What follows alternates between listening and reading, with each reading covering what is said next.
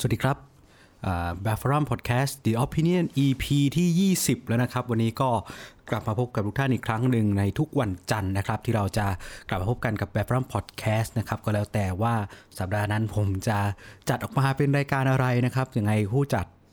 ของแบบฟรัมมียังคงมีเพียงแค่หนึ่งเดียวคนนี้นะครับ เพราะนั้นก็แล้วแต่ละกันว่าในสัปดาห์นั้นเนี่ยจะมี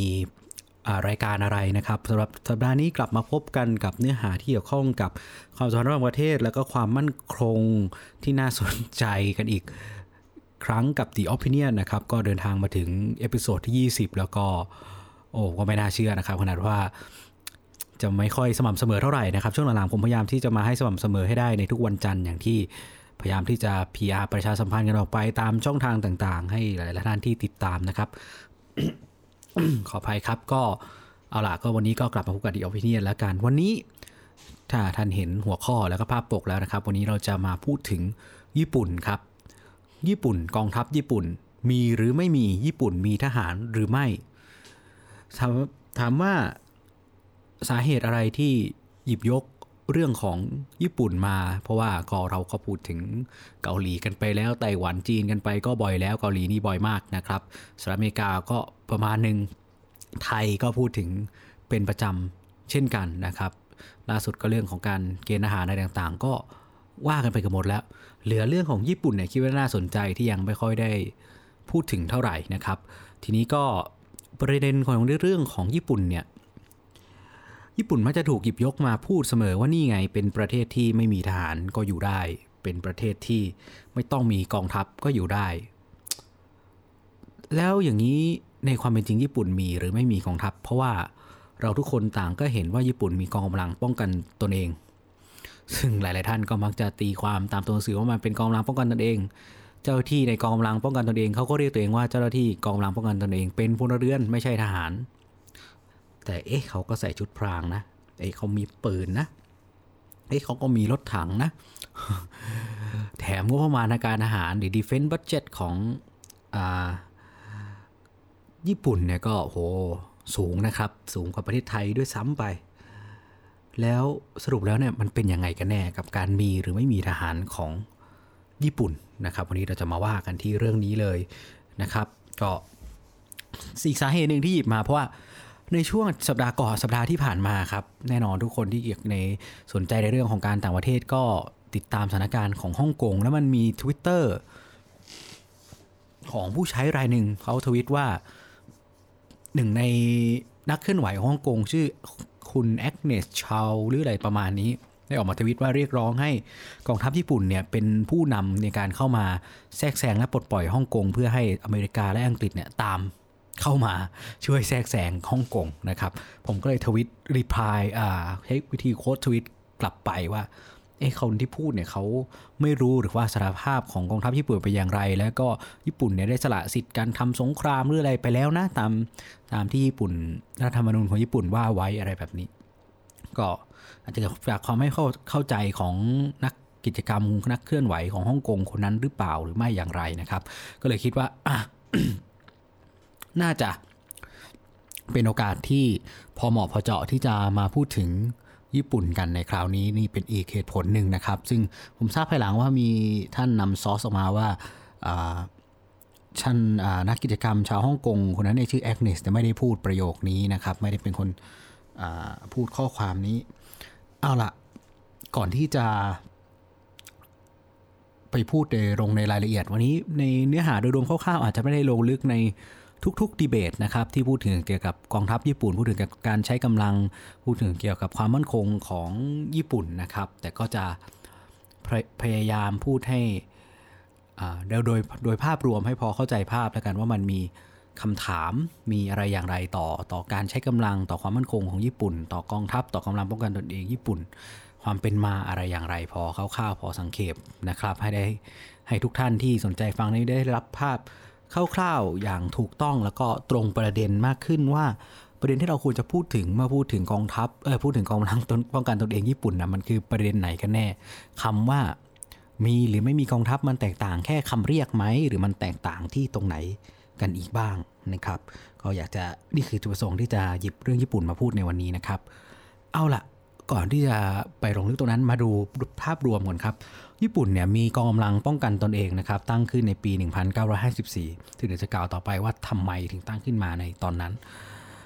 งบประมาณด้านการทหารของญี่ปุ่นครับ ผมใช้ข้อมูลที่เป็น capability ตรงนี้ใช้จาก the military balance นะครับของ CSIS อ่าพิอ่าขออภัยครับ the military balance เป็นของอ่า double I double S นะครับ double I double S the International Institute of Strategic Studies นะครับหรือ IIS ซึ่งเขาจะออกเป็นลักษณะเหมือนเป็นสารานุกรมนะครับที่รวบรวมเรื่องราวข้อมูลเกี่ยวกับการข้อมูลทางด้านการทหารในแต่ละปีออกมาทุกปีนะครับ อันนี้เป็นของปี 2018 นะครับเขาบอกว่า defense budget ของญี่ปุ่นอยู่ที่ 5.26 trillion นะครับ trillion ดอลลาร์นะครับ อ่าขออภัยครับ อยู่ที่ 5.26 trillion เยน หรือประมาณ 46 47พันล้านเหรียญเท่าไหร่วะ47พันล้าน 47,000 ล้านเหรียญสหรัฐนะครับ อยู่ราวๆนี้นะครับ นี่โหงบประมาณสูงมากเลยผมไม่กล้าเทียบกับไทยเลยนะครับ นี่เป็นกองกำลังป้องกันตนเองนะครับ ไม่ใช่กองทัพนะครับ มาดูข้อมูลด้านกำลังพลนะครับ มีข้อมีกำลังพลอยู่ทั้งสิ้น 247,150 นายนะครับ แบ่งออกเป็น ฐานบกนะครับ1 5 8 5 0นะครับกำลังทางเรือหรือกองอกองกำลังทางเรือนะครับ45,350 กองกำลังทางอากาศนะครับ46,950 ฝ่ายเสนาธิการทหารกลาง 4,000นะครับแล้วก็มี paramilitary อันนี้ผมไม่แน่ใจว่าคำว่า paramilitary เนี่ยเขาเป็นกองกำลังลักษณะไหนนะครับมีอยู่อีก 13,740นายสำหรับกำลังสำรองครับโดยรวมทั้ง 3 เหล่ามีอยู่ 56,000 นายนะครับ ก็เยอะที่สุดในกองกำลังทางบกคือ 40,000ราวๆ46,000 นายนะครับ มาดูกันที่ยุทโธปกรณ์กันบ้างนะครับ ในยุทธปกรณ์ทางอวกาศก่อนเลยนะครับในเบสลงยุทธปกรณ์ทางอากาศกันหมดเลย ทางอวกาศมาก่อนเลย มีดาวเทียมเป็นการ 8 ดวง เป็นสำหรับสื่อสาร 1 ดวง และเป็นดาวเทียมที่ใช้ในการ ISR นะครับ เป็นการเทียม ใช้ดาวเทียมสอดแนมก็ได้เข้าใจง่ายๆนะครับ 7 ดวงนะครับสำหรับกำลังทางบกนะครับ แบ่งออกเป็น 5 ภูมิภาคก่อ5กองบังคับการภูมิภาคนะครับ ภูมิภาค regional command 5 regional command กับอีก 1 กองพันรบพิเศษนะครับ ในหน่วยดำเนินกลยุทธ์หน่วยใช้กำลังนะครับ จะมี 1 กองพลทหารม้านะครับ 3 กองพลทหารราบยานเกราะนะครับกับอีก แล้วก็มีกองพลทหารราบเบาอีกประมาณหนึ่งนะครับหนึ่ง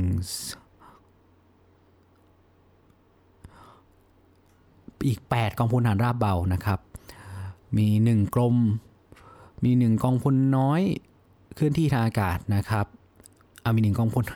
หนึ่งกองพลน้อยเคลื่อนที่ทางอากาศ แล้วก็หนึ่งกองพลน้อยทหารราบส่งทางอากาศนะครับ มีหน่วยสำหรับหน่วยสนับสนุนการรบนะครับ ก็จะมีอยู่ด้วยกันมี 3กองพลน้อยทหารปืนใหญ่นะครับ4กองพลน้อยทหารช่าง 1 ชุดทหารช่าง มีหน่วย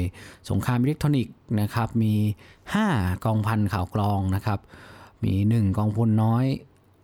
สารวัตรทหารหนึ่งกองพลน้อยสื่อสารนะครับแล้วก็มีหน่วยส่งกำลังบำรุงมีหน่วยเฮลิคอปเตอร์อะไรต่างๆ อยู่ในกองทัพบก ไปดูที่ยุทโธปกรณ์นะครับ มีรถถังหลักอยู่ 690 คันนะครับ มีรถยานเกราะลาดตระเวนอยู่ 111 คัน มีรถสายพานรถทหารราบลำเลียงพลทหารราบ 68 คัน รถยานเกราะลำเลียงพล 795 คันนะครับ มีรถสะเทินน้ำสะเทินบกอยู่ 4 คัน แล้วก็มีรถเป็น Bushmaster อีก 4 คันนะครับ ไปดูที่ปืนใหญ่บ้างนะครับ มีปืนใหญ่อัตตาจรนะครับ 172 กระบอก ปืนใหญ่ แบบลักจูงนะครับ 398 กระบอก โอ้มีปืนใหญ่แบบ 100 ปืนใหญ่ขนาด 203มิลลิเมตรด้วยนะครับ 67 กระบอก มีจรวดลายน้ำกล้องซึ่งเป็นของสหรัฐอเมริกานะครับ M270 MLIS 99 ระบบนะครับ มีเครื่องยิงลูกระเบิดนะทั้ง 81มิลลิเมตร120มิลลิเมตร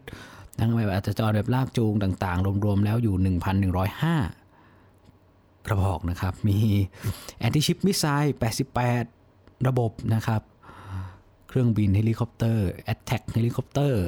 50 ทั้งหมด 104 ลำทุกประเภทนะครับ ทั้ง Cobra Apache OH1 โอ้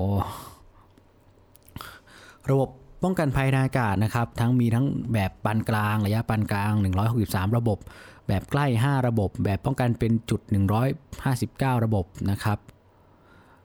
อ๋อมีปืนใหญ่ต่อสู้กาศยาน แบบอัตราจรอีก 35มิลลิเมตร52 ระบบนะครับโอ้กองทัพเรือมีเรือดำน้ำนะครับ เรือดำน้ำทั้งหมด เรือดำน้ำระดับยุทธการทั้งหมด 19ลำนะครับ เรือบรรทุกเครื่องบินนะครับ ปัจจุบันเป็นเรือบรรทุกเครื่องบินที่เราเห็นคือ เขามีแผนนะครับ ที่จะทำเนี่ย หลายลำเลยแต่วันมีอยู่ที่เห็นอยู่มีอยู่ 2ลำนะครับ คืออิซูโมกับจากาสื่อพูดกันไปมี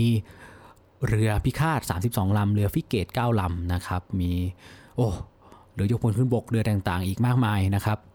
ไปดูที่กองทัพอากาศมากดีกว่านะครับกองทัพอากาศเนี่ยอ่านอกนั้นอกองทัพอยู่ที่กองทัพเรือสักครู่นะครับกองทัพเรือเนี่ยยังมีทั้ง 430 มีเครื่องบินที่เป็น ASW เป็น e l i n อีกประมาณหนึ่งเลยนะครับ ไปดูที่ หน่วยกำลังทางอากาศนะครับกำลังทางอากาศเนี่ยมีเครื่องบินที่พร้อมรบเนี่ย542ลำนะครับ เป็นไฟเตอร์เป็นอะไรต่างๆ มี F35 ด้วยนะครับ มีเครื่องบินที่เขาผลิตเองอย่าง F2 มี F15J Eagle F15DG Eagle มีสนับสนุนด้วยเครื่องบินที่เป็น AE Early Warning ถึง 17 ลำนะครับ เป็น E2C Hawkeye กับ E767 นะครับ มี โอ้ต่างๆ มากมายนะครับ ยังมีในเรื่องของมิสไซล์ต่างๆ อีกนะครับอ่าแล้วก็มาเจอพรามิที่ของเราของเขาก็คือโคสการ์ดนะครับ หรือยามฝั่งซึ่งจะขึ้นขึ้นเป็นหน่วยในสังกัดของกระทรวง Ministry of Land Transport and Infrastructure and Tourism นะครับอะนี่ก็เป็นภาพที่ฉายให้เห็นถึงกำลังของ กองกำลังป้องกันตัวเองญี่ปุ่น หรือ JSDF หรือภาษาญี่ปุ่นเรียกว่า GA ไตนะครับ GA ไตรวมไปถึงกองกำลังป้องกันตัวเองญี่ปุ่นมีโรงเรียนในร้อยด้วยนะครับ ชื่อที่เขาเรียกกันโบอิไดเกโคใช่ไหมครับซึ่งก็มีนักเรียนในร้อยในเรือนักเรียนในเรือนักเรียนในเรืออากาศจากไทยเนี่ยได้รับทุนการศึกษาไปเข้าเรียนที่เรียนร้อยของญี่ปุ่นด้วยนะครับ เมื่อเป็นเช่นนี้มองวัดจากทั้งหมดที่เราเห็นที่เราไล่เรียงไปกัน ประมาณหนึ่งเลย บางท่านอาจจะไม่เข้าใจว่าไอ้ยุทธปกรณ์พวกนั้นที่ผมพูดชื่อไปมันคืออะไรไม่เป็นไรนะครับ เดี๋ยวลองไปค่อยไปทำความเข้าใจกันภายหลังได้ และอย่างนี้เอ้ยเมื่อขีดความสามารถในระดับนี้ถ้าคุณไปดูอะมันคือกองทัพเลยนะมันคือกองทัพนะครับ ใหญ่รู้ตัวบางอย่างใหญ่กว่าดีกว่ากองทัพไทยด้วยซ้ำหรือดีกว่าอีกกองทัพอีกหลาย ๆ ที่ด้วยซ้ำที่เรียกตัวเองว่ากองทัพที่เรียกตัวเองว่าเป็น armed forces แต่ทำไม self defense self defense force เนี่ย ซึ่งกล่าวว่าตัวเองมีบทบาทและภารกิจในการป้องกันตนเองเท่านั้นเนี่ยถึงมีขีดความสามารถแบบนี้สรุปแล้วญี่ปุ่นเป็นกองทัพหรือไม่เป็นกองทัพกันแน่ ซึ่งเมื่อวัดด้วยขีดความสามารถทุกคนก็ต้องบอกว่าเนี่ยมันคือกองทัพถูกไหมครับ นี่ก็เป็นอีกดีเบตหนึ่งนะครับแต่ในญี่ปุ่นเองก็เป็นดีเบตเหมือนกันว่ากองทัพป้องกันตนเองของญี่ปุ่นนั้นเป็น กองทัพหรือไม่แม้จะมีคำอธิบายในหลาย ๆ ที่ถ้าคุณเข้าวิกิพีเดียไป คุณก็จะเจอว่าวิกิพีเดียบอกว่าเจ้าหน้าที่กองกำลังป้องกันตนเองของญี่ปุ่นเน่ยเป็นเจ้าหน้าที่พลเรือนไม่ได้เป็นทหาร แต่เรียกตัวเองว่าเจ้าหน้าที่กองกำลังป้องกันตนเองใส่ชุดพรางนะ บอกเนี่ยผมบอกใส่ชุดพรางมีโอ้ชุดเกาะ มีเรือรบ มีเครื่องบิน F35 เครื่องบินที่ทันสมัยที่สุดในโลก มีเรือบรรทุกเครื่องบิน มียศถังอย่างดี มีขีปนาวุธ มีระบบป้องกันขีปนาวุธแล้วเฮ้ย แล้วมันไม่เป็นกองทัพจริงเหรอ เจ้าหน้าที่กองทัพป้องกันตัวเองญี่ปุ่นไม่เป็นทหารจริงเหรอ ใช่ไหมครับนะนี่ก็เป็นอีกหนึ่งความน่าสนใจนะครับ เอาล่ะ ท่านคงเคยได้ยินเรื่องของรัฐธรรมนูญมาตราเก้าน่าจะเคยได้ยินมาบ้างว่าพูดถึงความมั่นคงของญี่ปุ่นนะครับ เราทราบกันดีว่าญี่ปุ่นนั้นเป็นชาติที่ก่อสงครามโลกครั้งที่สองอ หลังจากการพ่ายแพ้ใช่ไหมครับ หลังจากที่โดนอเมริกาทิ้งระเบิดนิวเคลียร์ไป 2 ลูก ญี่ปุ่นก็ยอมแพ้สงคราม อเมริกาก็เข้ายึดครองญี่ปุ่นออคคพายญี่ปุ่นนะครับ โดยจอมพลดักลาสแมคอาเธอร์ใช่ไหมครับ ที่เป็นผู้บัญชาการกองกำลังผู้การสูงสุดของกองกำลังทหารจะกองกำลังสหประชาชาติที่เข้ายึดญี่ปุ่นนะครับ แมคคาเธอร์ซึ่งเป็นผบสูงสุดเนี่ยก็ดำเนินการให้มีการร่างรัฐธรรมนูญของญี่ปุ่น เทรนด์ของรัฐธรรมนูญญี่ปุ่นณนะตอนนั้นก็คือการไม่จะทำอย่างไรให้ญี่ปุ่นไม่สามารถที่จะก่อสงครามได้ ก็เป็นเทรนด์ของการ anti war anti militarism ก็คือต่อต้านสงครามนะครับ ต่อต้านทหารนะครับ ต่อต้านสงครามต่อ ต่อต้านลัทธิทหารนิยมนะและต่อต้านสงครามต่อต้านลัทธิทหารนิยมนะครับ มันจึงอออกมาถึงรัฐธรรมนูญที่จะป้องกันไม่ให้ญี่ปุ่นเนี่ยสามารถที่จะมีกำลังทหารได้อีกหรือเป็นการปลดอาวุธญี่ปุ่นอย่างถาวร เพราะว่าก็ต้องบอกว่าผลงานผลของที่ญี่ปุ่นทำในสงครามโลกครั้งที่สองเนี่ยนะครับ มันเป็นอะไรที่น่ากลัว น่าเป็นประวัติศาสตร์อันดำมืดช่วงหนึ่งของญี่ปุ่นนะครับ เราคงเคยได้ยินกรณีของนานกิง กรณีการเข้าไปยึดครองเกาหลี และอีกหลาย ๆ พื้นที่ ซึ่งในปัจจุบันก็ยังคงมีบาดแผล สิ่งเหล่านั้นยังคงอยู่และเป็นส่วนหนึ่งของปัญหาทางความมั่นคงในภูมิภาคเอเชียตะวันออกที่หลายฝ่ายเผชิญนะครับ เป็นความรู้สึกร่วมกันของ การถูก ย่ำยีศักดิ์ศรีย่ำยีเกียรติยศเกียรติภูมิของชาติ แล้วก็การทรมานทรกรรม มนุษยชาติของญี่ปุ่นในข่าวสงครามโลกครั้งที่2นะครับเพราะนั้นวิสัยทัศน์ของไออาเธอร์และวิสัยทัศน์ของสหรัฐอเมริกาในตอนนั้นเนี่ยก็คือต้องการสร้างให้ญี่ปุ่นเป็นประเทศต้นแบบ ที่จะเป็นโมเดลที่อเมริกาจะแสดงออกมาให้เห็นว่าเนี่ยคือรัฐ คือโลกที่อเมริกาต้องการนั่นก็คือไม่มีแต่สันติภาพไม่มีทหาร มุ่งแต่พัฒนาเศรษฐกิจและประชาธิปไตยนะครับสร้างความมั่งคั่งทางเศรษฐกิจ สร้างเสรีภาพ และค่านิยมประชาธิปไตยให้กับประชาชนเป็นของตัวเอง ประชาชนต้องได้เลือกตั้งสมเด็จพระจักรพรรดิต้องเป็นเพียงสัญลักษณ์ไม่มีอำนาจสูงสุดอีกต่อไปอำนาจที่เคยอยู่ในมือของเขาใช้คำว่าอริสโตแครตหรือกลุ่มชนชั้นปกครองเนี่ยจะต้องหายไป จากญี่ปุ่นนะครับในบันทึกของอาเธอร์ในการร่างแมกอาเธอร์ในการร่างรัฐธรรมนูญนะครับ ตอนแรกเนี่ยเขาเขียนเลยว่า war as a sovereign right to the nation is abolished Japan renounced it and it as an instrumentality for settling its dispute and even for preserving its own security It relies upon the higher ideal which are now serving the world for its defense and its protection เออคือเขาเขียนว่านะครับนี่คือสิ่งที่แมกกาเธอร์เขียนไว้ในบันทึกนะในการร่างรัฐธรรมนูญญี่ปุ่นนะครับในตอนแรกเขียนว่าวอญี่ปุ่นเนี่ยสงสงครามซึ่งเป็นสิทธิธรรมของรัฐอธิปไตยเนี่ยจะถูกเป็นสิ่งต้องห้ามในญี่ปุ่นนะครับ ญี่ปุ่นสละสิทธิ การใช้เครื่องมือนี้ในการสร้างความขัดแย้ง และการรักษาความมั่นคงของตัวเอง โดยการรักษาความมั่นคงตัวเองของญี่ปุ่นนั้นจะขึ้นอยู่กับระบบระเบียบและการป้องกันของระเบียบโลกที่จะสร้างขึ้นมาใหม่ นั่นคืออย่างที่บอกว่ามีการต้องการสร้างโมเดลให้ทุกคนเห็นว่า แล้วทุกคนมาพึ่งพาความมั่นคงที่ภายใต้สหประชาชาติ ซึ่งเป็นองค์กรหรือเป็นเมคานิซึมที่ สหรัฐสร้างขึ้นมาหลังสงครามโลกครั้งที่ 2 เพื่อที่หวังให้ควบคุมให้เกิดสันติภาพในโลกได้ยั่งยืนตลอดไป โดยสหรัฐอเมริกาเข้าร่วมด้วย เพื่อไม่ให้เกิดความล้มเหลวเหมือน League of Nations หรือสันนิบาตชาติ อย่างที่ล้มเหลวมาแล้วใช้นำมาสู่การเกิดสงครามโลกครั้งที่ 2 นั่นแหละนะครับ ทีนี้ทีนี้ก็คือเขาก็จะใช้ว่าสหรัฐสหประชาชาติเนี่ยก็จะมีสิทธิ์ในการเป็น collective security ใช่ไหมเป็น collective security ความมั่นคงร่วมก็คือใช้สหประชาชาติแล้วก็สหรัฐอเมริกาเป็นแบ็กให้ว่าถ้าญี่ปุ่นโดนรุกรานหรือเกิดการปัญหาทางความมั่นคง ประเทศเหล่านี้จะใช้สิทธิ์ใช้หลัก collective security เนี่ยเข้ามาที่จะช่วยญี่ปุ่นนะครับ แต่ว่าภายหลังในญี่ปุ่นก็ไม่ได้เขียนถ้อยคำที่มันชัดเจนหรือรุนแรงขนาดนี้นะครับ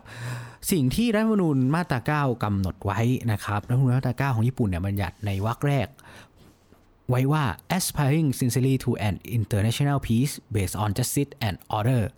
the Japanese people forever renounce war as foreign sovereign right of the nation and the threat or use of force as mean of settling international dispute disputes นะครับเขาบอกว่าการเนื่องด้วยของอ สันติภาพของระบบระหว่างประเทศ ซึ่งยืนหยัดอยู่บนความยุติธรรม และระบบระเบียบระหว่างประเทศ ประชาชนชาวญี่ปุ่นจะสละสิทธิ์การก่อสงคราม ซึ่งเป็นสิทธิธรรมของรัฐอธิปไตย ไปตลอดการรวมไปถึงการใช้กำลัง และการสร้างภัยคุกคามอันเป็นหนทาง อันเป็นวิธีการที่จะสร้างความขัดแย้งในระบบระหว่างประเทศ นี่คือวรรคแรกนะครับ คือญี่ปุ่นสละสิทธิ์ในการก่อสงคราม ในการเป็นชาติที่ก่อสงครามนะครับวรรคที่2เขาบอก in order to accomplish the aim of the preceding paragraph land sea and air forces as well as other war potential will never be maintained the right of belligerency of the state will not be recognized เพื่อให้ข้อความตามวรรคแรกประสบความสำเร็จ ญี่ปุ่นจะไม่ทำรงกำลังทหารบกทหารเรือและกำลังทางอากาศ หรือ ขีดความสามารถในการก่อสงครามอื่น ๆ ตลอดไป และสิทธิในการสร้างสงครามหรือกระทำตัวเหมือนก่อสงครามนะครับ หรือเป็นแสดงความเป็นศัตรูหรือสร้างสงครามเนี่ยจะไม่ได้รับการรับรอง นี่คือเนื้อหาของรัฐธรรมนูญมาตรา9แล้วก็ เป็นสิ่งที่ดำรงมาจนถึงปัจจุบันนี้ นี่นี่ต่างหากที่เป็นใจความสำคัญ ของการมีหรือไม่มีกองทัพญี่ปุ่นนะครับพูดง่ายคือเราเห็นกองกำลังป้องกันตนเองใช่ญี่ปุ่นเป็นกองกำลังป้องกันตนเองบางคนแต่ว่ามันคือการเลี่ยงบาลีเพื่อไม่ให้ตรงกับเพื่อให้สามารถมีกำลังทหารได้โดยไม่ขัดกับรัฐธรรมนูญมองในมุมนึงก็ใช่ก็ใช่นะครับ ก็ถูก เดี๋ยวจะว่าเดี๋ยวจะเข้าใจว่าทำไมมันถึงมันก็มองในอย่างนั้นก็ได้ แต่สิ่งที่สำคัญกว่านั้นคือ ญี่ปุ่นน่ะสละสิทธิ์การก่อสงครามสละสิทธิ์การใช้ วิธีการใช้กำลังในการแก้ไขปัญหา หรือการป้องกันความมั่นคงให้กับตัวเองไปแล้ว ในรัฐธรรมนูญญี่ปุ่นสละสิทธินั้น หรือแม้แต่กระทั่งสิทธิ์ที่บอกว่าเป็น collective security น่ะคือประเทศอื่นส่งกำลังช่วยญี่ปุ่นได้แต่ญี่ปุ่นส่งกำลังไปช่วยคนอื่นไม่ได้ มันก็เท่าญี่ปุ่นสละสิทธิ์ security อ่า collective security ไปเหมือนกันนะครับ แล้วนี่จึงเป็นประเด็นสำคัญว่า มันจึงมีคำพูดหรือคำเรียกการที่ญี่ปุ่นพยายามจะกลับมามีกองทัพอีกครั้งเนี่ยนอกจากคำว่า rearm หรือกลับมาติดอาวุธอีกครั้งก็คือคำว่า normalize นะครับ normalize ญี่ปุ่น normalize Japan ทำไมถึงเป็น normalize เพราะว่าญี่ปุ่นสละสิทธิ หรือถูกห้าม หรือไม่มีสิทธิที่จะเทียบเท่ารัฐอธิปไตยอื่นๆนั่นคือสิทธิในการใช้กำลังหรือสิทธิในการประกาศสงคราม นี่คือความที่ญี่ปุ่น นั้นไม่ไม่เป็นปกตินะครับ ญี่ปุ่นถูกถูกควบคุมในเรื่องนี้ นี่คือสิ่งที่ต้องอสนใจเลยนะครับ นี่เป็นจุดสำคัญเลยของของของเรื่องที่เราพูดถึงวันนี้คือรัฐธรรมนูญมาตราเก้านะครับทำให้หลังจากการร่างรัฐธรรมนูญในช่วงแรกหลังในช่วงแรกนั้นเนี่ยญี่ปุ่นไม่มีกำลังทหารเลยนะครับ ไม่มีกองกำลังป้องกันตนเอง อย่างที่บอกคือกองกำลังป้องกันตนเองมาตั้งในปี 1954 ในปี 1954 มันเกิดอะไรขึ้นทำไมญี่ปุ่นถึงตั้งกองกำลังป้องกันตัวเองขึ้นมา 1953 มันเกิดสงครามเกาหลีใช่ไหมครับกำลังทหารที่อยู่ใกล้เกาหลีมากที่สุดที่สหรัฐอเมริกาสามารถที่จะส่งกำลังไปรบได้คือกำลังที่อยู่บนเกาะญี่ปุ่นนะครับ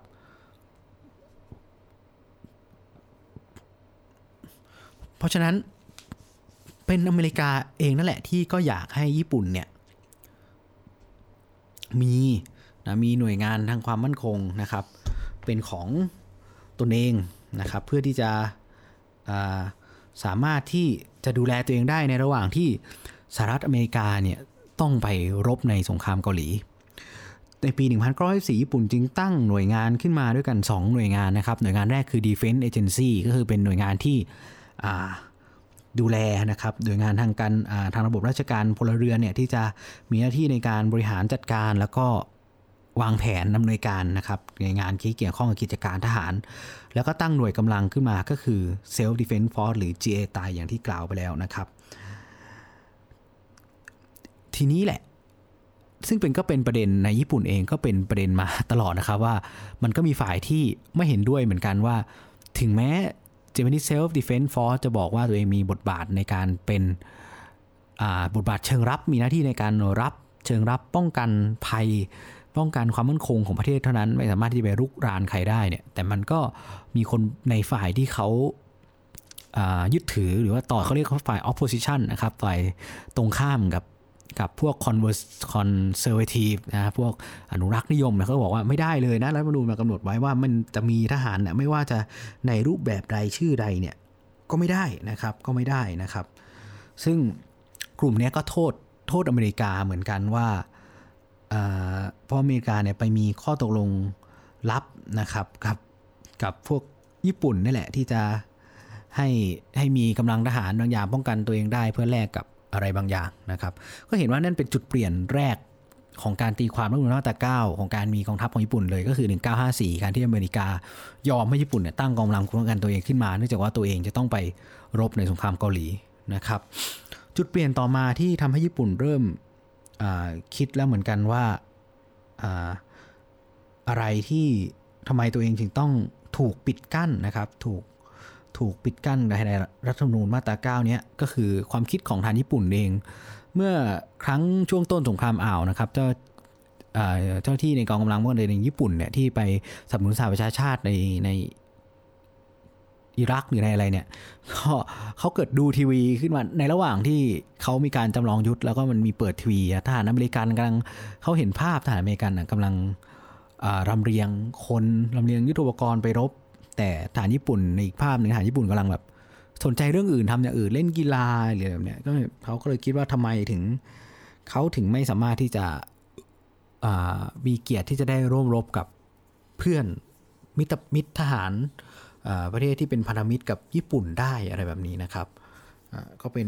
อีกแนวความคิดอีกจุดเปลี่ยนหนึ่งเหมือนกันนะครับ ทีนี้ก็ มาถึงในปัจจุบันถามว่าทำไมความความต้องการของญี่ปุ่นถึงกลับมา มีจุดมุ่งหมายหรือจุดยุทธศาสตร์ที่จะกลับมา normalize หรือกลับมาเป็นประเทศที่สมบูรณ์ มีกองกำลังที่มีกองกำลังมีกองทัพเหมือนกับประเทศอื่น ๆได้ มันจริงๆแล้วมันปีพัฒนาการมาเรื่อยๆนะครับ ถ้าพูดถึงปัญหาในปัจจุบันเราก็คงจะเห็นในเรื่องของ มาดูเรื่องของปัญหาความมั่นคงที่ญี่ปุ่นเผชิญในปัจจุบันก่อนนะครับ หันไปทางญี่ปุ่นเนี่ยอาจจะดูว่าตั้งเป็นเกาะไม่ได้มีพื้นที่สัมพันธ์กับใคร แต่ในด้านเหนือก็มีเขตแดนทางทะเลที่ติดกับรัสเซีย รัสเซียเองก็มีกำลังทหารที่เราก็รู้ว่าเข้มแข็งพอสมควร เขายังคงมีกำลังทหารมีทุ่มเทกับการทหาร แล้วก็เป็นอำนาจนิยมประเทศหนึ่ง หันไปทาง ต้องใช้คำว่าตะวันตกของเขาใช่ไหมครับ หันกลับมาในพื้นทวีปในภูมิภาคก็เจอจีน ที่เป็นมหาอำนาจที่กำลังผงาดขึ้นมา และจีนเองก็ไม่ได้มีความรู้สึกดีต่อญี่ปุ่นแต่อย่างใดนะครับ หันไปมองไปอีกทางก็เจอเกาหลีเหนือ เกาหลีเหนือนี่ก็ยิงขีปนาวุธยิงอาวุธนิวเคลียร์ข้ามหัวก็เกาหลีใต้ข้ามข้ามหัวญี่ปุ่นไปเรื่อย ทุกบางครั้งทดสอบยิงตกทะเลญี่ปุ่นไปตลอด กับจีนเอง ญี่ปุ่นก็มีข้อพิพาททางทะเลก็คือหมู่เกาะเซนกากุ หรือหมู่เกาะเตียวหยู ก็เป็นข้อพิพาททางทะเลหนึ่ง ซึ่งไม่ได้เพิ่งมาปะทุตอนนี้นะครับ ญี่ปุ่นเคยมีปัญหากับจีนในช่วงปี 2010 มาแล้ว หรือในช่วงสงครามเย็นนะช่วงสงครามเย็นสงครามอ่าว ญี่ปุ่นก็เคยมีปัญหาทางความมั่นคงในเรื่องความขัดแย้งในเขตแดนกับ หลายคนนะมีบางช่วงในช่วงที่เป็นตึงเครียดมากๆ ก็มีนะครับ แล้วคำถามก็คือในปัจจุบันท่ามกลางการแข่งขันของมหาอำนาจ ประเทศที่รายล้อมและมีปัญหาในความมั่นคงกับญี่ปุ่น ก็มีนิวเคลียร์และปัญหาอีกปัญหาหนึ่งที่เสริมเข้ามาคือ ความไม่แน่นอนในนโยบายของประธานาธิบดีทรัมป์ต้องบอกว่าทรัมป์เนี่ยก่อนหาตอนหาเสียงเลือกตั้งปี 2016ทรัมป์ พูดประกาศชัดเจนว่าพูดเลยว่าพวกญี่ปุ่นเกาหลีเนี่ยต้องช่วยเหลือตัวเองบ้าง ต้องจ่ายเงินในการดูแลตัวเองบ้าง ญี่ปุ่นต้องพึ่งพาความมั่นคงของตัวเองบ้าง ญี่ปุ่นถึงแม้ว่าหลังจากการเลือกตั้งท่าทีทรัมป์ในเรื่องนี้จะเปลี่ยนไปแต่ทรัมป์ก็ไปกรรโชกเงินกับเกาหลีใต้นะ แต่กับญี่ปุ่นเนี่ยทรัมป์ก็ support แล้วก็เวลาไปเยือนไปเลยก็จะยืนยันเสมอว่าทรัมป์เนี่ยเป็นอเมริกาจะเป็น back ทางความมั่นคงกับญี่ปุ่นตลอดไป แต่มันก็ไม่อาจจะแน่ใจได้ในใน ในเจตนามันมันวนกลับมาที่คำถามตั้งต้นหรือเป็นโจทย์ของระบบระหว่างประเทศอยู่แล้ว ในมุมมองของ realism นะครับ ในมุมมองของสัจจนิยมเนี่ยผู้ที่มองโลกตามอิอิอะไรนะ it ไม่ใช่ it ought to be ใช่ไหม as it is อะไร as ก็คือมองอย่างที่มันสิ่งที่มันเป็นนะครับ ก็คือรัฐแต่ละรัฐเนี่ยที่ต้องแสวงหาความมั่นคง ที่ต้องช่วยเหลือตัวเองที่ต้องดูแลตัวเองก่อนว่า เราไม่อาจจะแน่ใจในเจตนาของรัฐอื่น ๆ ได้ ว่าเขาจะช่วยเราจริงไหมว่าเขาจะโจมตีเราหรือเปล่า นี่เป็นเรื่องของเจตนาเช่นกันว่า ญี่ปุ่นเองก็ไม่แน่ใจในเจตนาในความตั้งใจของสหรัฐไปได้ตลอดไปว่าสหรัฐจะสามารถที่จะปกป้องญี่ปุ่น หรือรับรองรับประกันความมั่นคงให้กับญี่ปุ่นได้ หรือในอีกด้านหนึ่งสหรัฐเองก็เป็นตัวชักศึกเข้าว่านญี่ปุ่นเหมือนกัน เพราะการดำรง บทบาทการที่สหรัฐดำรงบทบาทอยู่ในภูมิภาคได้ครับเพราะว่าสหรัฐต้องคุ้มครองความคงญี่ปุ่น ซึ่งการที่สหรัฐปรากฏตัวในภูมิภาคมันก็เป็นเหมือนการเจาะคอหอยมหาอำนาจที่กำลังผงาดอย่างจีน เพราะมันก็ป้วนเปี้ยนป้วนเปี้ยนอยู่ในเขตแดนในเขตอิทธิพลที่จีนต้องการจะแผ่อิทธิพลออกมาอยู่แล้ว ซึ่งในด้านหนึ่งก็เหมือนสหรัฐเป็นตัวเรียกตีตัวเรียกตีนอะใช้คำว่าตัวเรียกตีนเหมือนเหมือนกันนะครับ เป็นตัวเรียกอะไรหลาย ๆ อย่างเข้ามาหาญี่ปุ่น ได้ได้เหมือนกันนะครับเพราะนั้นแล้วมันเป็นประเด็นของการตีความรัฐธรรมนูญมาตราเก้าจึงกลับมาอีกครั้งอาเบเนี่ยมีนโยบายอย่างแรงกล้าเป็นเป็นเหมือนยุทธศาสตร์เป็นจุดมุ่งหมายของอาเบเลยที่ต้องการที่จะ normalize Japan เขียนรัฐธรรมนูญมาตราเก้าขึ้นมาใหม่นะครับ อย่างน้อยๆ ก็เพื่อให้รัฐธรรมนูญมาตราเก้านั้น รองรับสถานะของกองทัพการตัวนี้ญี่ปุ่นว่าเป็น หน่วยงานตามรัฐธรรมนูญ อย่างที่ผมพูดออกไปเมื่อสักครู่ว่ามันมีข้อถกเถียงมีดีเบตอยู่เหมือนกันในฝ่ายที่อยู่ตรงข้ามกับอาเบะอาเบะนี่เขาถือว่าเป็นสายเหี่ยวนะครับ เป็น hawk hawkish นะครับเป็นสายเหี่ยว แล้วก็เป็นคอนเซอร์เวทีฟสายเหี่ยวคนหนึ่งไม่ในไม่กี่คนในบรรดาผู้นำที่ขึ้นมาเป็นนายกรัฐมนตรีของญี่ปุ่นหลังยุคของสงครามโลกครั้งที่สองก็อย่างที่ผมบอกไปว่า เขาก็พยายามที่จะตีว่าไม่ว่าหน่วยงานชนิดใด ๆ ก็ตามเนี่ย รัฐธรรมนูญมาตราเก้าอะมัน ban มันห้ามการมีหน่วยงานลักษณะ armed force ทั้งหมดอยู่แล้วนะไม่ว่าจะอะไรใด ๆ ก็ตามเนี่ยเขาห้ามไม่หมดคำถามคือแล้วญี่ปุ่นแล้วการที่อาเบะจะนำกลับมามันก็ขัดรัฐมนูญอาเบะต้องการที่จะอย่างน้อยแก้รัฐมนูญมาตราเก้าให้รองรับฐานะของกองทัพญี่ปุ่น หรือสถานะของกองทัพกองทัพญี่ปุ่นณปัจจุบันญี่ปุ่นกลับมามีกระทรวงกลาโหมแล้วนะครับ ซึ่งรัฐมนตรีเป็นผู้หญิง นี่คือแต่ละก้าวย่าง ตั้งแต่การเป็นนักดนตรีสมัยแรกก้าวสู่สมัยที่ 2 ก็ยังคงได้รับเลือก มันก็สะท้อนเหมือนกันแล้วก็พิสูจน์เหมือนกันว่า เป็นไปได้ว่าคนในญี่ปุ่นก็สนับสนุนการที่จะ normalize ตัวเองอยู่พอสมควร แต่มันก็มีกลุ่มกลุ่มต่อต้านนะครับเราอาจจะมันเป็นเรื่องของความภาคภูมิใจก็จริง แต่ก็ยังมีคนญี่ปุ่นที่ออกมาต่อต้านว่ามันจะนำไปสู่การสร้างสงคราม หรือกับพาญี่ปุ่นกลับไปสู่ความเป็นญี่ปุ่น หรือรัฐชาตินิยมรัฐจักรวรรดินิยม ในช่วงก่อนสงครามโลกครั้งที่ 2 หรือไม่อย่างไรนะครับ แล้วปัญหาที่ตามมาทั้งหมดของรัฐธรรมนูญมาตราเก้าอย่างอย่างแรกนะครับ อย่างแรกเนี่ย ก็คือมันทำให้เทรดการมองปกติแล้วนะครับ ในการวางแผนในการออกแผนนโยบายต่างๆของของกองทัพเนี่ย อย่างที่ผมพูดไปในหลายตอนว่ามันจะต้องเริ่มจากการออกยุทธศาสตร์ ออก national defense strategy ยุทธศาสตร์การป้องกันประเทศซะก่อน ซึ่งยุทธการว่าประเทศมันจะต้องตั้งต้นจากเรื่องของภัยคุกคาม หรือแนวความคิดหรือการรับรู้เกี่ยวกับภัยคุกคามที่เราเรียกว่า threat perception แต่ threat perception ของญี่ปุ่นที่ผ่านมานะครับที่ผ่านมาตลอด ญี่ปุ่นจะมองจำกัดตัวเองในการที่จะใช้กำลังให้น้อยที่สุด ไม่ได้มองตามภัยคุกคามที่เผชิญนะในช่วงที่ผ่านมาก่อนที่เข้าสู่ในยุคปัจจุบันเนี่ยในช่วงทศวรรษที่ 70 80เนี่ยญี่ปุ่นมองแค่จะจำกัดตัวเองอยู่อย่างไร ที่จะไม่ใช่มีกำลังที่มากเกินไป ก็คือจะจำกัดตัวเอง คือคอยที่จะลิมิตตัวเองอยู่เสมอ นั่นคือแนวคิดไม่ได้ไม่ได้เขียนหรือไม่ได้วางแผนยุทธศาสตร์จากภัยคุกคาม คือไม่ได้มองภัยคุกคามเป็นหลักมองที่ตัวเองอย่างเดียวแล้วจะจำกัดตัวเองอย่างไร ซึ่งเมื่อเวลาผ่านไปผ่านไปเนี่ยกลายเป็นว่ายิปการพัฒนาทางการอาหารของญี่ปุ่นอะ่ะมันถดถอย เพราะว่าอะไรเพราะว่า ในขณะที่รอบข้างตัวเองอะเขาก้าวไปเรื่อยๆก้าวไปข้างหน้าเรื่อยแต่ญี่ปุ่นอะพยายามที่จะจำกัดตัวเองอยู่ตลอด โดยพึ่งพาความมั่นคงจากสหรัฐเพราะฉะนั้นแล้วเมื่อหันกลับมามองอีกทีเมื่อญี่ปุ่นตื่นขึ้นมา ปรากฏว่าเขานำญี่ปุ่นไปหมดแล้ว ญี่ปุ่นจะเพิ่งจะเริ่มมาฟื้น เริ่มมาพยายามที่จะเริ่มที่จะพัฒนาทางด้านข่าวกรองแรกเนี่ยตอนแรกเริ่มเนี่ยญี่ปุ่นสนใจแค่อาจจะต้องการพัฒนาในด้านข่าวกรองบางส่วน แต่เพื่อเริ่มพัฒนาข่าวกองกว่าจะมาตั้งต้นกันได้ก็ยุคปีปลายยุค90แล้วถึงมาเริ่มมีดาวธงดาวเทียมอะไรแบบนี้นะครับ ซึ่งพอมาในยุคอาเบะเนี่ยอาเบะก็เพิ่มเป็นคนตีคนแรกนะครับที่เพิ่มงบพัฒนาทางการอาหาร ญี่ปุ่นต้องหารถถังญี่ปุ่นต้องการซื้อ F35 ญี่ปุ่นผลิตเรือรรทุกเครื่องบิน ที่ตอนแรกเขาเรียกว่าเป็นเรือพิฆาตดาดฟ้าเรียบเนี่ยให้เฮลิคอปเตอร์จอดได้เนี่ยจนปีล่าสุดก็ผลิตเรือบรรทุกเครื่องบินออกมาลำที่สองออกมา JS Kaga และมีแผนที่จะปรับปรุงเรือบรรทุกเครื่องบินทั้งสองลำให้จากเดิมที่เป็นเรือบรรทุกเฮลิคอปเตอร์โจมตีให้กลายเป็นเรือบรรทุกเครื่องบินแบบ F35 ที่ญี่ปุ่นจะซื้อจากสหรัฐอเมริกา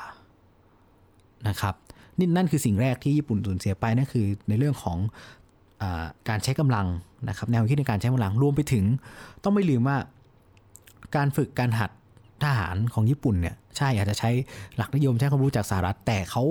ไม่ได้เกิดจากแนวความคิดในการใช้กำลังมาก่อน แนวความคิดการใช้กำลังทางทหารนะเป็นวิธีการสุดท้ายท้ายสุดเลยที่จะใช้เพราะนั้นเมื่อต้องการจะใช้จริง ๆ ญี่ปุ่นจะรู้ตัวเองแค่ไหนว่าเมื่อไหร่จะต้องใช้กำลังและใช้อย่างไร และอย่างไรจึงจะเหมาะสม อันนี้ก็เป็นอีกโจทย์หนึ่งในการที่ญี่ปุ่นไม่สามารถจะใช้กำลังได้มาเป็นระยะเวลานานแนวความคิดพวกนี้ วัฒนธรรมพวกนี้มันมันหายไปนะครับ มาถึงปัญหา หรือสิทธิที่แท้จริงที่ญี่ปุ่นสูญเสียไปนะครับ ผมจะ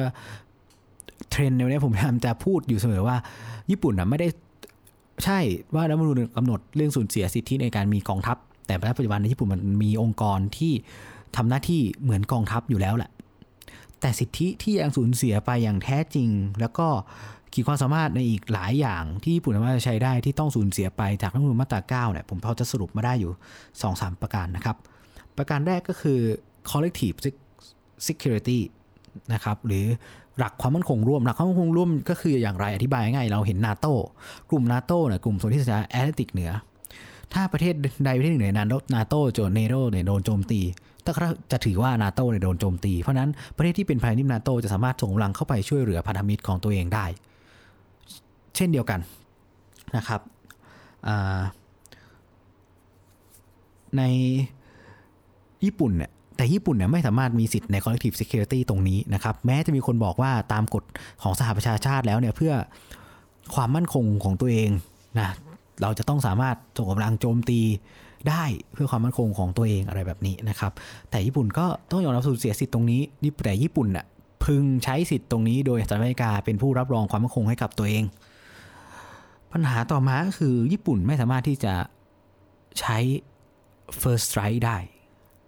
ญี่ปุ่นไม่สามารถที่จะใช้หลักที่เราเรียกว่า preemptive strike หรือ preemptive war ก็คือการชิงโจมตีก่อนเพื่อป้องกันการเกิดสงครามได้ การกรณีแบบนี้มันคืออะไรการชิงโจมตีก่อน อย่างเช่นสมมติสหรัฐอเมริกาจะรบมีปัญหากับเกาหลีเหนือสหรัฐอเมริการู้แล้วว่าแน่นอนเลยในอีกวันสองวันนี้เกาหลีเหนือจะยิงขีปนาวุธเข้าไปในเกาหลีใต้ เพื่อให้เกิดสงคราม พื่อสร้างสถานการณ์อเมริกาเห็นแล้วว่าปล่อยไว้ปล่อยให้ไปตรงนั้นให้ความเสียหายมันเกิดขึ้นไปแล้วเนี่ยมันจะสูญเสียและเสียหายมาก และเป็นอันตรายต่อความมั่นคงของอเมริกา อเมริกาสนใจยิงขีปนาวุธเข้าไปที่เปียงยางทำลายเปียงยางเลย นี่เป็นตัวอย่างเล็กๆ ของ preemptive strike หรือ preemptive war หรือการชิงโจมตีก่อน ญี่ปุ่นใช้สิทธิ์นี้ไม่ได้เลยนะครับ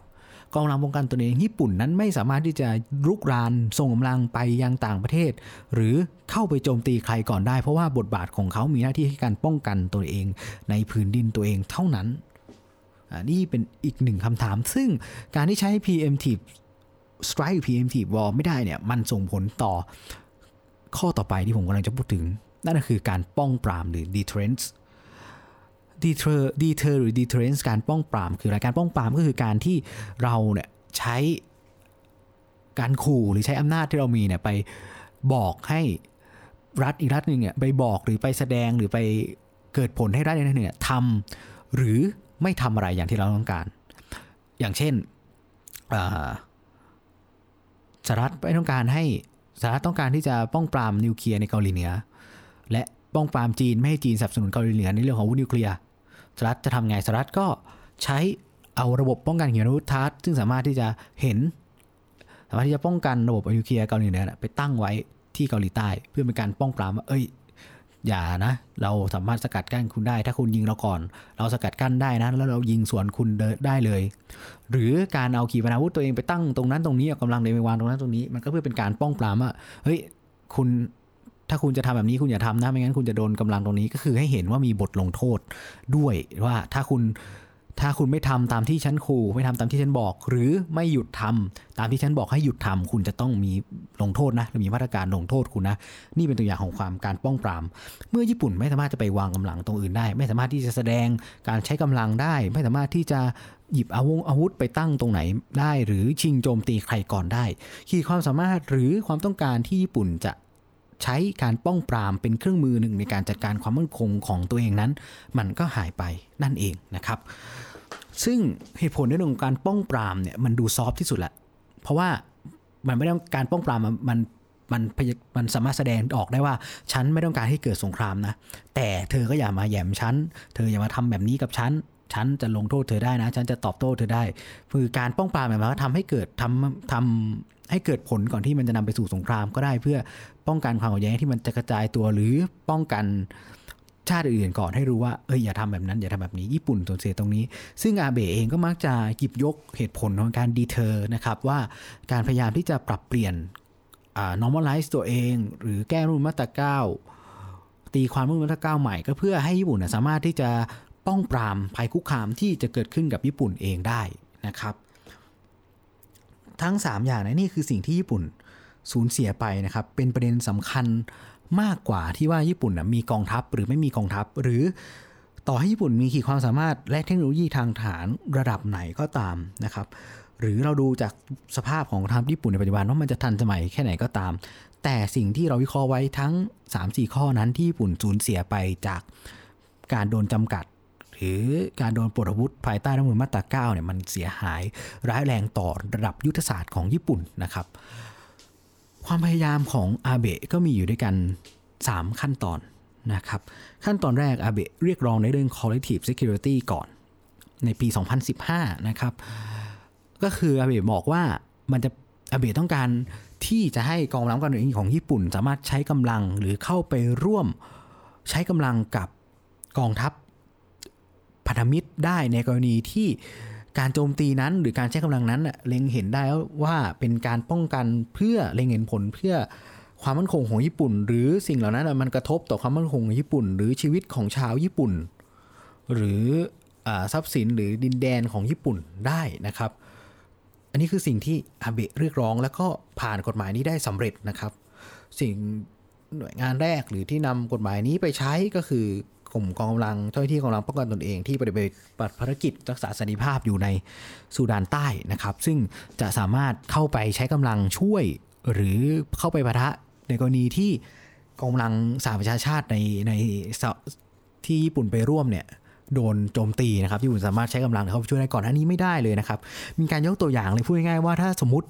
มีคนญี่ปุ่น หรือมีทหารญี่ปุ่นอยู่บนเรือสหรัฐอเมริกา อยู่บนเรือรบสหรัฐอเมริกา แล้วก็มีเรือรบญี่ปุ่นก็อยู่แถวนั้น ถ้าเรือสหรัฐอเมริกาลำนั้นโดนยิง ญี่ปุ่นเข้าไปยิงไม่ได้นะครับ ญี่ปุ่นเข้าเข้าไปยิงช่วยเรือสหรัฐอเมริกาลำนั้นไม่ได้นะเพราะว่ามันไม่ใช่แผ่นดินญี่ปุ่น ถึงแม้จะมีคนญี่ปุ่นอยู่บนนั้นก็ตาม มันเป็นเรื่องของกองทัพพันธมิตร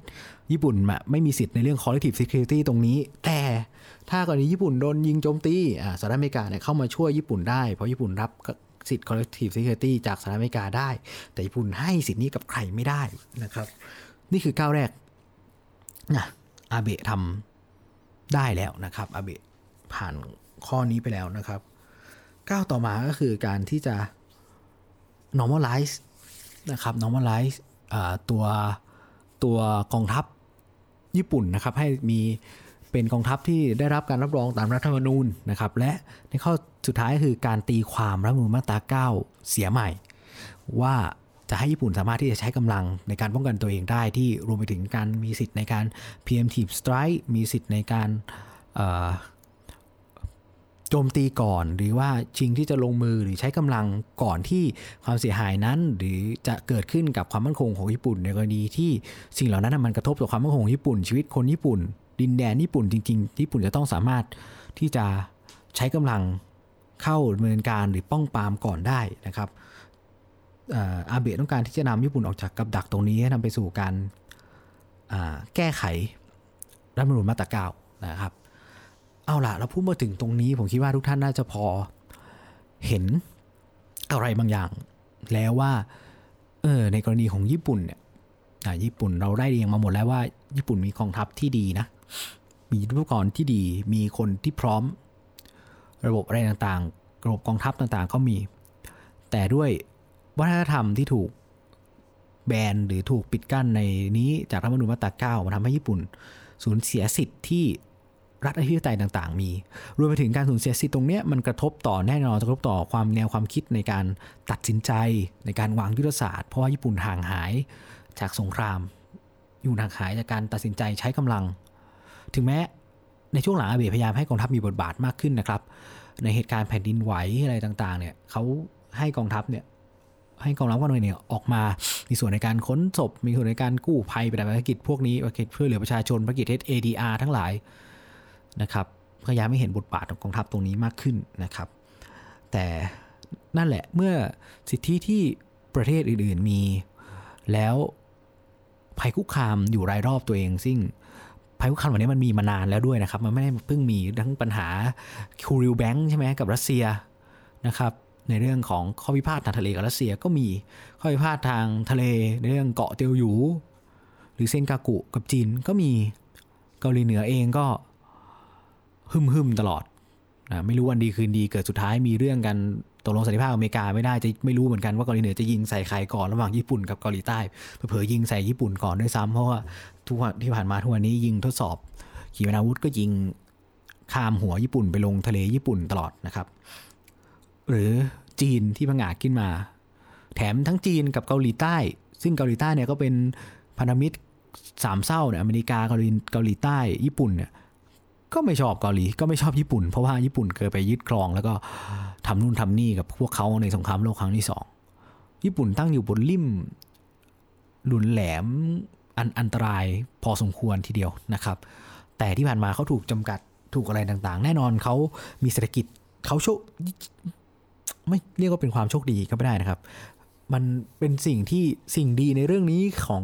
ญี่ปุ่นคือญี่ปุ่นพัฒนาเศรษฐกิจจนมีพื้นฐานที่ดี มี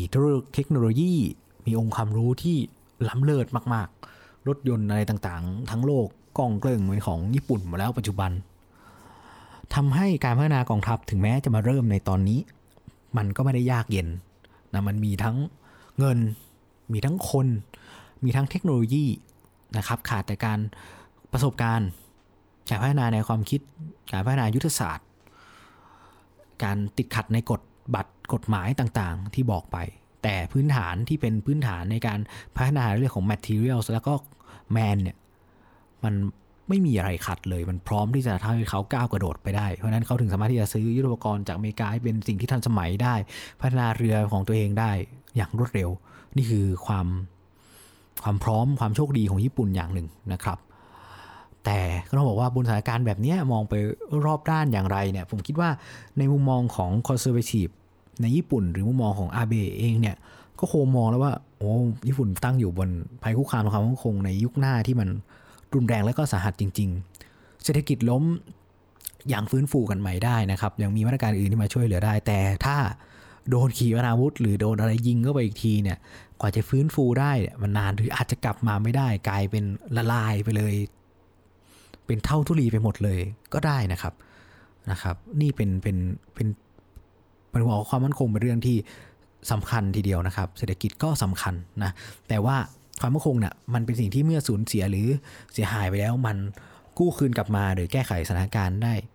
ยากนะครับ จากทั้งหมดท่านคงเห็นภาพรวมๆแล้วล่ะยิบมาก่อนที่ไปบทสรุปที่ผมจะพูดถึงญี่ปุ่นมีกองทัพไหมอ่าถ้าวัดกันตามชื่อก็ไม่มีนะครับ เพราะมีกองกำลังป้องกันตัวเอง ถามว่ามี หน่วยงานที่ทำหน้าที่แบบทหารไหมก็มีก็กองกำลังป้องกันตัวเองญี่ปุ่นหรือ JA ไต Japanese Self Defense Force JSDF นะครับตามรัฐมนูแล้วมีกองทัพไม่ได้นะครับเมื่อตามรัฐมนูแล้วสิทธิ์อะไรที่เสียบ้างโจมตีคนอื่นก่อนไม่ได้ ก่อสงครามไม่ได้ ประกาศสงครามกับใครไม่ได้รุกรานใครก่อนไม่ได้ นี่คือสิ่งที่ญี่ปุ่นเป็นแล้วก็สำคัญกว่ามีกองทัพหรือมีกองทัพนะครับ เพราะว่าหน่วยงาน หน่วยงานที่เป็นกองทัพก็ตัวเองตัวเนี้ยก็เสียสิทธิ์ตรงนี้ทำให้ญี่ปุ่นไม่สามารถที่ไปรุกรานใครก่อนได้ไปรบกับใครก่อนได้ หรือป้องกันตัวเองก่อน คือเปิดเปิดใครก่อนไม่ได้ ถึงรู้ไหมว่าตัวเองกำลังจะมีภัยเนี่ย สมมุติว่ามีเรือจีนนะรู้แล้วแหละว่าเรือสามลำถูกไหมมาสามลำลำเนี่ยวิ่งมาจะมายิงญี่ปุ่นแน่นอนญี่ปุ่นก็ยิงก่อนไม่ได้นะครับ เพราะว่าญี่ปุ่นสละสิทธิ์ในการก่อสงครามสละสิทธิ์ในการ preemptive strike ไปหมดแล้ว ตามรัฐธรรมนูญมาตราเก้าซึ่งจะกลับมาได้ก็โดยการ revise หรืออ ตีความหรือเขียนรัฐธรรมนูญมาตราเก้ากันใหม่นะครับ เพราะฉะนั้นในแรกเริ่มเราจะเห็นความความโลกสวย ความโลกสวยนะเป็นความ naive อย่างหนึ่งเหมือนกันว่า อเมริกาต้องการจะสร้างแล้วก็วางระเบียบนะครับ วางระเบียบให้เป็น ให้เป็นระเบียบโลกอย่างที่ตัวเองต้องการ โดยใช้ญี่ปุ่นเนี่ยเป็นโมเดลของระเบียบโลกใหม่ที่อเมริกาจะวาง โดยมีศูนย์กลางที่สหประชาชาติที่เป็นตัวกลางในการควบคุม การวางสันติภาพนะครับ การคอยป้องกันปัญหาทางความมั่นคงให้กับรัฐต่างๆ ในโลก แล้วให้รัฐเหล่านั้นเนี่ยก็ไปมุ่งนะครับกับการสร้างความเป็นประชาธิปไตยมุ่งพัฒนาเศรษฐกิจ โดยมีสหรัฐอเมริกาและสหประชาชาติเป็นผู้คุ้มครองเป็นตำรวจที่จะคอยดูแลความปลอดภัยในโลกให้ใช่ไหมครับ ซึ่งญี่ปุ่นเองก็ก็เป็นได้อย่างนั้นเนาะญี่ปุ่นพัฒนาเศรษฐกิจได้อย่างอย่างเต็มที่เลยอะมีเงินมีอะไรประสบความสำเร็จจริง ๆ แต่สุดท้ายโลกมันไม่ได้สวยแบบนั้นนะครับ โลกมันเราต้องยอมรับว่าโลกมันยังเถื่อนอยู่ ทุกคนยัง self-help self-regarding ทุกคนยังมองผลประโยชน์แห่งชาติของตัวเองเป็นสำคัญอยู่แม้แต่ตำรวจอย่างสหรัฐอเมริกาก็ต้องดูแลตัวเองครับในช่วงสงครามเย็น ช่วงที่อเมริกาเห็นว่าไม่ไหวแล้ว ฉันสู้กับคอมมิวนิสต์ฝ่ายเดียวไม่ไหวแล้วเอ้ยเห็นช่องล้วจีนกับจีนกับโซเวียตแตกกันนี่หว่า งั้นฉันสร้างความสัมพันธ์กับจีนเลยดีกว่า เห็นไหมครับ สุดท้ายสหรัฐอเมริกาก็ไปจับมือกับจีนคอมมิวนิสต์ มี ping pong diplomacy มีข้อตกลงลับระหว่างกัน นั่นก็เป็นจุดเปลี่ยนกันที่ทำให้ญี่ปุ่นเนี่ยเริ่มมองแล้วว่าเขาจะพึ่งพาความมั่นคงจากสหรัฐต่อไปไม่ได้ ได้ตลอดไปเนี่ยมันเป็นไปไม่ได้ เขาไม่สามารถที่จะวางใจใน intention หรือเจตจำนงหรือความตั้งใจของสหรัฐได้เลยว่าสหรัฐจะมี ท่าทีหรือจะรับรองความปลอดภัยของญี่ปุ่นไปได้ตลอดหรือไม่ สุดท้ายโลกมันก็บอกเราว่าเราจะต้องหันมาพึ่งตัวเองครับ และหาวิธีที่จะสร้างความมั่นคงให้กับตัวเอง ท่ามกลางระเบียบโลกแล้วก็ความเป็นจริง ในระบบระหว่างประเทศให้ได้ว่า สุดท้ายญี่ปุ่นประเทศที่มีความตั้งใจที่จะไม่ก่อสงคราม สละสิทธิ์ การก่อสงครามสละสิทธิ์การที่จะไปโจมตีใครๆก่อนได้ ก็ต้อง มามองแล้วก็มุ่งพัฒนาความมั่นคงของตัวเองในตอนนี้ซึ่งมันกลายเป็นว่าโลกมันไปสู่สถานการณ์ที่ล่อแหลมและอันตรายต่อความมั่นคงของเขาเหลือเกิน ถ้าท่านนึกภาพกลับไปว่า ถ้าญี่ปุ่นมันไม่ได้ประสบความสำเร็จอย่างที่อเมริกาหวังล่ะ ถ้าญี่ปุ่นไม่สามารถที่จะมุ่งมั่นพัฒนาเศรษฐกิจ และทำได้มันได้สำเร็จอย่างที่อเมริกาคิดว่ามันจะเป็น เกิดญี่ปุ่นกลายไปเป็นแบบ เหมือนประเทศในแอฟริกา แล้ววันนี้ญี่ปุ่นดำรงตัวเองอยู่ท่ามกลางสานการความมั่นคงแบบที่เราเห็นนะครับทั้งรัสเซีย จีน เกาหลี ญี่ปุ่นจะทำอย่างไร ญี่ปุ่นจะพัฒนาให้ตัวเองมีความมั่นคงได้อย่างไร เพราะโลกมันไม่ได้สวยงามแบบแบบนั้นนะครับ เพราะฉะนั้นแล้ว ถามว่าเราอยากให้โลกมันเป็นโลกที่มีสันติภาพได้ไหม ทุกคนอยากแหละ ผมก็อยาก ใคร ๆ ก็อยาก แต่ในความเป็นจริงมันจะเป็นอย่างนั้นได้ไหมมันก็เป็นอีกเรื่องหนึ่งนะครับพอถึงวันนี้เราบอกว่า เอ้ยไม่ต้องมีกำลังทหารอย่างญี่ปุ่นก็ได้ ก็อยู่ได้พัฒนาเศรษฐกิจอย่างเดียวเลย มันเห็นแล้วว่า เออพอสุดท้ายมันมันอยู่ไม่ได้นะ แล้วญี่ปุ่นดีที่เขาทำสำเร็จ เขาก็ถึงวันนี้เขามามุ่งพัฒนาทหารได้ แต่ถ้ามันไม่สำเร็จแล้วสุดท้ายต่อให้ร่ำรวยแค่ไหนกีอาวุธลงตูมเดียวก็ตายกันหมดอยู่ดีนะครับ นะฮะ ก็นี่แหละเพราะนั้น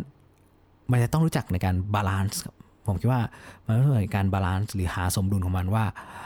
เราจะต้องดู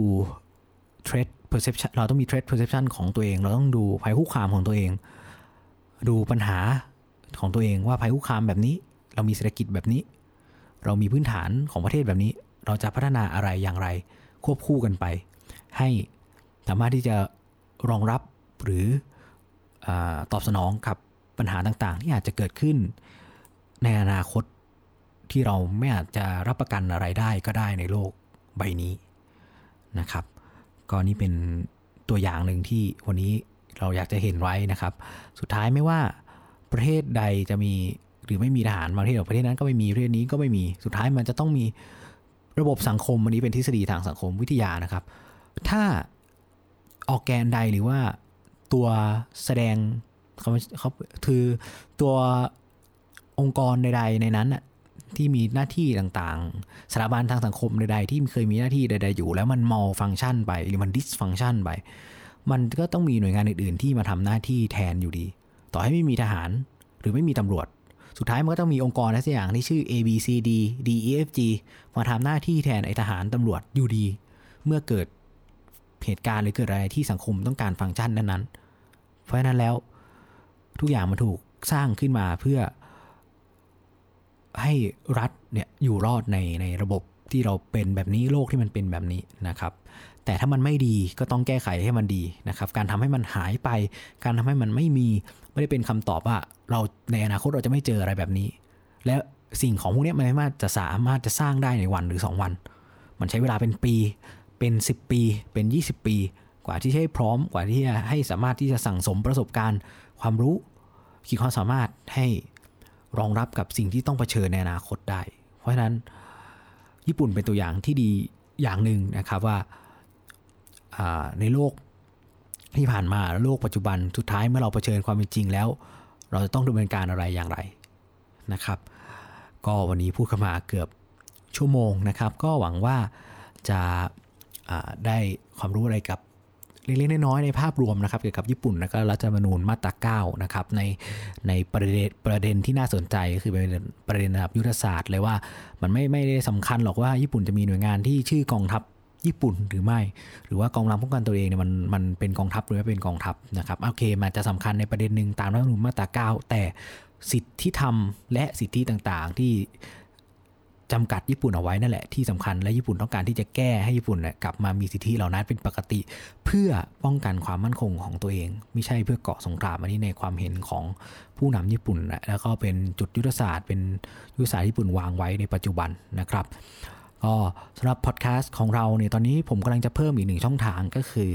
SoundCloud นะครับแต่ว่า ถ้าจะ up ทั้งหมดมันต้องเสียเงินแหละ ทั้งปีก็ 3,000 กว่าบาท แต่ผมมองว่า SoundCloud คนไทยใช้ค่อนข้างเยอะ แล้วก็มันสามารถที่จะ comment ฟังแล้วมันก็ comment กันได้เลย ไม่ต้องไป comment กันที่อื่นผมก็เลยอยากจะเพิ่มอีกหนึ่งช่องทาง โดยบน Anchor ก็ยัง up ต่อไป เพราะว่าเห็นว่าถ้า RSS feed ของ Anchor เนี่ย แอปเปิลเขารับไม่มีปัญหามันของ SoundCloud หรืออะไรสักอย่างผมยังไม่แน่ใจนะครับ ก็กำลังดูอยู่อาจจะยอมเสียเงิน เพราะอยากให้ทุกคนได้ฟังกัน แล้วก็ comment กันมาได้เลย เพราะต้องบอกว่า 20 ตอนผมขาด feedback เลย ไม่ค่อยมีใคร feedback กลับมาให้ผมเท่าไหร่ว่าเอ้ยฟังแล้วรู้สึกยังไงนะครับก็อยากให้มาพูดคุยกันเหมือนกันนะครับ ก็เช่นเคยก็แนะนำติชมกันได้ที่ Facebook Page นะครับ Bear Forum นะครับ B E A R F O R U M นะครับ แล้วก็ Twitter นะครับ at sign at นะครับ B E A R ขีดล่าง underscore นะครับ F O R U M Forum นะครับ ก็เดี๋ยวหลังจากนี้ในช่วงกลางสัปดาห์หรือช่วงปลายสัปดาห์เดี๋ยวผมจะเขียนบทความที่ผมพูดในวันนี้มาเป็นเวอร์ชั่นของบทความนะครับ ลงในโน้ตใน Facebook อีกทีหนึ่ง แล้วก็จะเดี๋ยวจะประกาศไปตามช่องทางต่างๆนะครับ ก็ขอบคุณทุกท่านรับฟังมาถึงตอนนี้นะครับสำหรับวันนี้ Bear Forum Podcast ก็ต้องขอลาไปก่อน สวัสดีครับ